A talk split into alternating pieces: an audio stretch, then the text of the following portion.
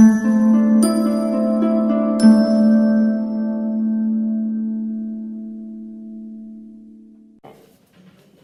eh, c'è stata la svolta della Bolognina, e abbiamo due partiti, PDS Rifondazione Comunista, PDS spaventa Craxi perché può andare a cercare quel tipo di bacino elettorale, invece eh, piace anche abbastanza la democrazia cristiana perché eh, da una parte no perché diventa un competitor che non ha più limiti internazionali, cioè ora non c'è più la guerra fredda, cioè se la sinistra italiana vuole andare a governare, non si chiama più comunista, è democratica, eccetera, diventa una sinistra di tipo europeo. D'altra parte perde un po' l'impatto di forza e si scinde.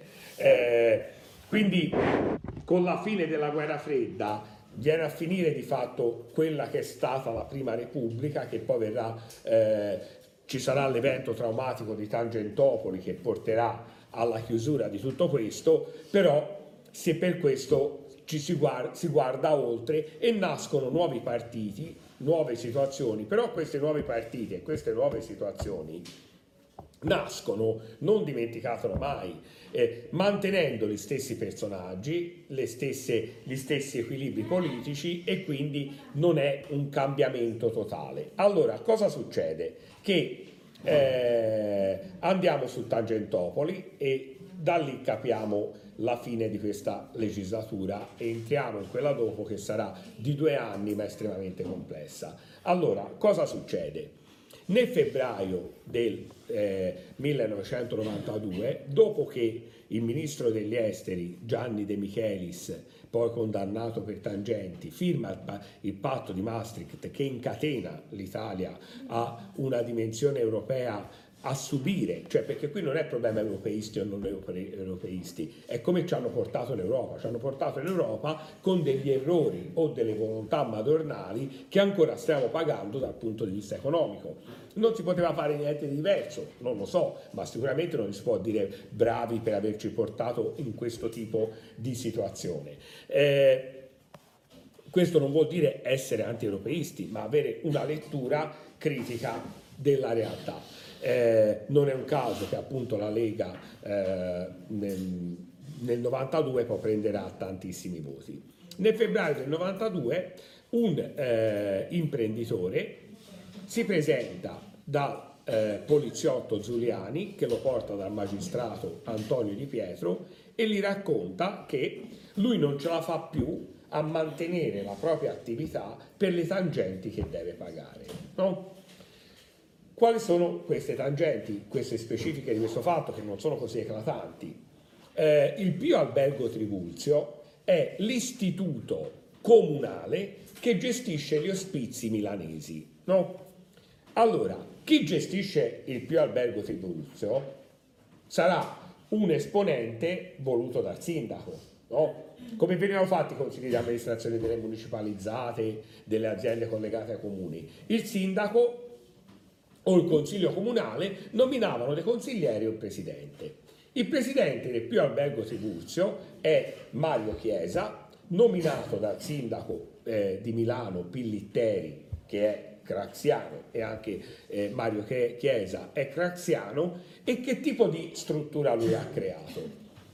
Voi pensate, se voi vi, eh, eh producete lenzuola e vincete una gara d'appalto, eh, dove tutti gli ospizi di Milano vi co- comprano le vostre lenzuola. Quanti soldi sono? Che vi arriva tanti. No? Tutte le forchette, tutti i bicchieri, tutta la carta igienica, i, le divise per gli operatori.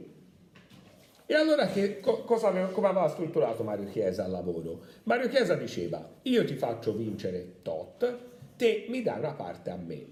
Poi cosa succede? Che questo tot non aumenta più perché inizialmente come era tarato? Se te per guadagnarci me lo devi vendere a 100, me lo vendi a 120, così 20 li prendo di tangente e te ci guadagni.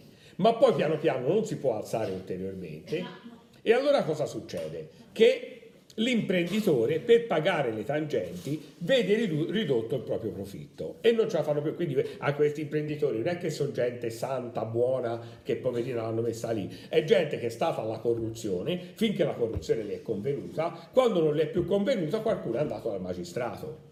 È chiaro? Eh, di Pietro organizza eh, questo incontro fra l'imprenditore e Mario Chiesa, no? Cioè dice te vai, porta una valigetta, ci mette le cimici dentro, così io ascolto eh, quello che viene detto e eh, quando eh, te vai a parlare con lui, ora non mi ricordo l'altra cifra, e devi dare 7 milioni di lire, dici guardi ora ne ho 3, comincia a discutere, io sento tutto e entro mentre te gli dai soldi, no? Così avviene eh, Di Pietro è lì fuori con i carabinieri, questo va a discutere con Mario Chiesa, eccetera. Mario Chiesa prende soldi, entrano i carabinieri.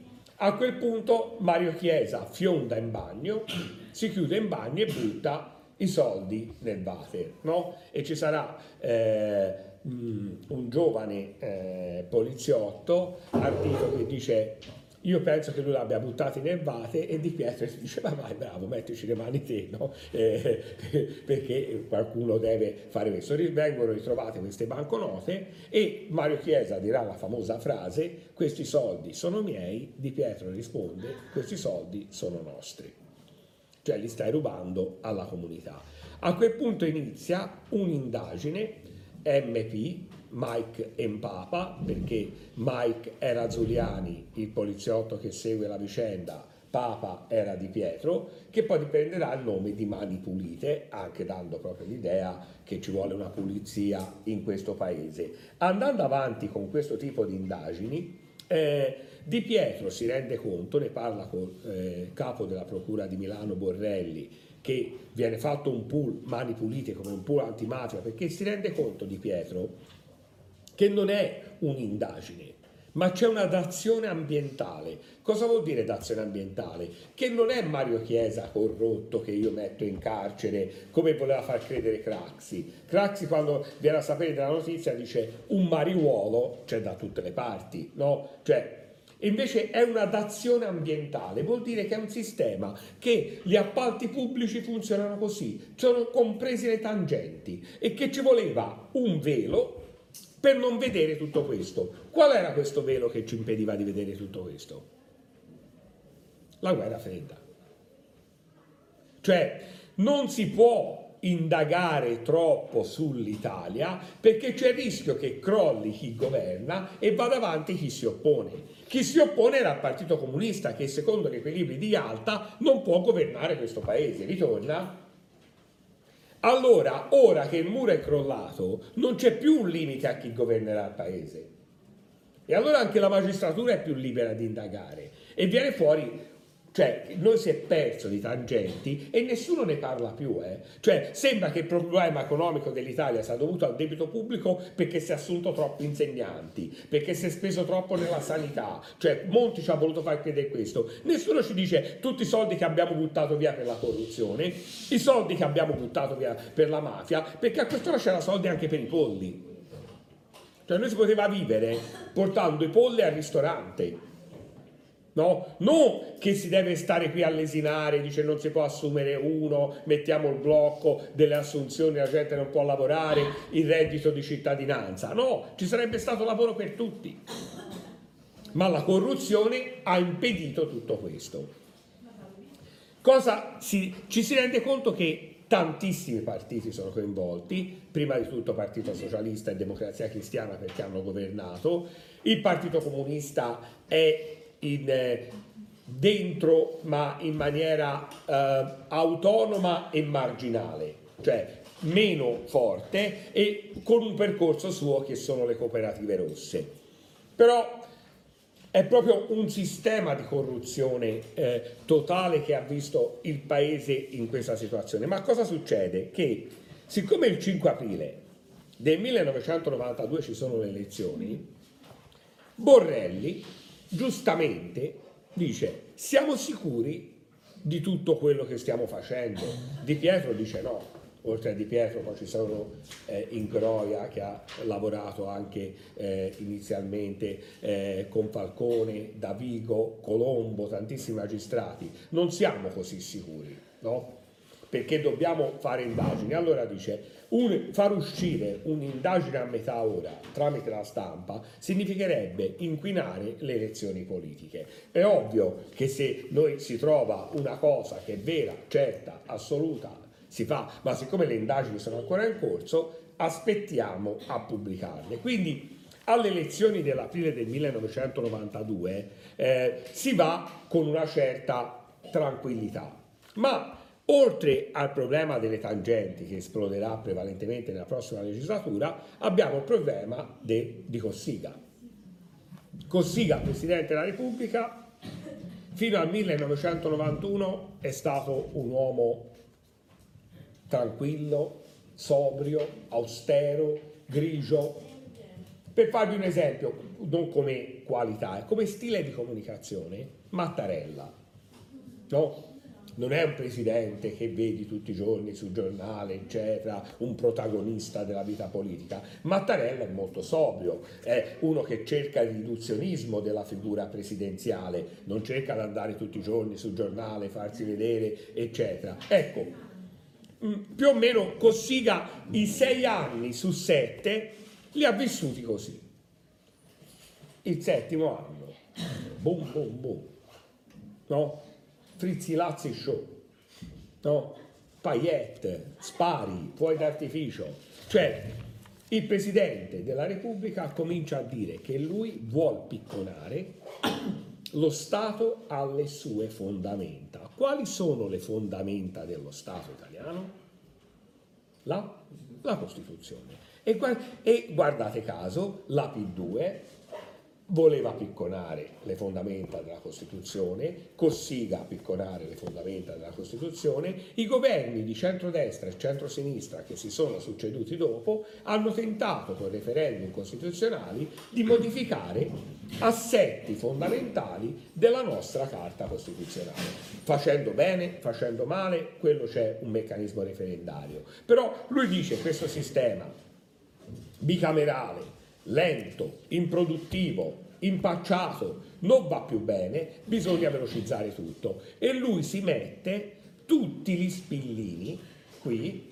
Il Presidente della Repubblica è normalmente un uomo di un partito che è stato eletto Presidente della Repubblica, lui della DC, che poi quando diventi Presidente della Repubblica ti dimentichi il partito di appartenenza perché sei l'arbitro che è stato scelto. Ecco, in quel caso lui, anziché usare la neutralità, usa la somma. Dice, anziché non mettere il simbolo di nessun partito, lui si mette gli spillini di tutti i partiti presenti in Parlamento. Come dire io rappresento tutti, state ben attenti.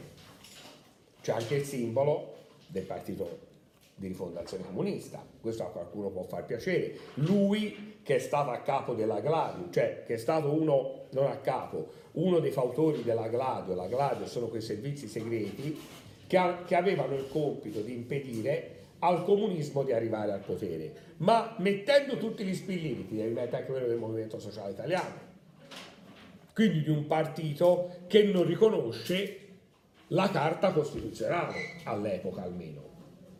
è chiaro? E mette all'aria tutto, critica tutti, addirittura propone lui che ha fatto le leggi contro il terrorismo, perché era lui ministro dell'interno, le leggi per inasprire la lotta contro il terrorismo, per cui se te eri macchiato di un reato di terrorismo, avevi un'aggiunta di pena, chiaro? Hai fatto una rapina, se eri un rapinatore di professione avevi totte pena, se l'avevi fatta a scopo terroristico, per finanziare il terrorismo avevi un'aggiunta di pena. Lui dice, bisogna fare l'amnistia, è finita. Lo Stato ha vinto la guerra contro i terroristi. Le, le BR hanno dichiarato la fine della lotta armata. A questo punto, che senso ha? È stata una stagione come Togliatti ha chiuso la stagione della guerra con l'amnistia e vorrei chiudere questo, poi non ci riuscirà. Quindi un Cossiga che stravolge gli equilibri. Questo non si sa però lo schema è quello. Lo schema è quello schema R. Cossiga cosa fa per mettere sotto scacco il governo, il, lo, lo Stato italiano?